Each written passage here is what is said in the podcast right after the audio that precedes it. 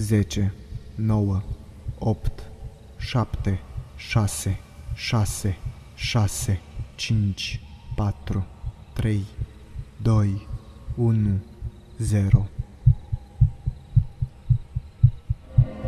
Umbra. Cu mulți ani în urmă, dormeam cu logodnicul meu la mama lui acasă. M-am trezit în mijlocul nopții cu un sentiment foarte straniu, pentru că simțeam cum cineva mă privește. M-am uitat prin camera întunecată și am observat cum cineva sau ceva stă la capătul patului, în dreptul logodnicului meu. Forma era mai neagră decât întunericul din cameră și nu arăta ca un om sau vreo creatură anume, era doar o formă neagră.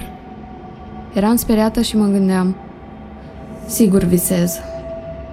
După care mă uit la logodnicul meu și îl văd cum se uită și el la forma întunecată. A fost cel mai înfricoșător lucru care mi s-a întâmplat. Dintr-o dată, se ridică din pat, agresiv.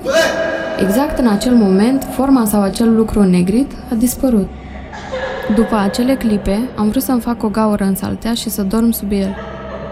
După câteva luni am aflat că majoritatea membrilor familiei lui au văzut acel lucru negrit pe care au numit-o umbra. Încă mi se face pielea de găină când mă gândesc la asta. Acea noapte a fost cel mai groaznic moment din viața mea. Puls zero.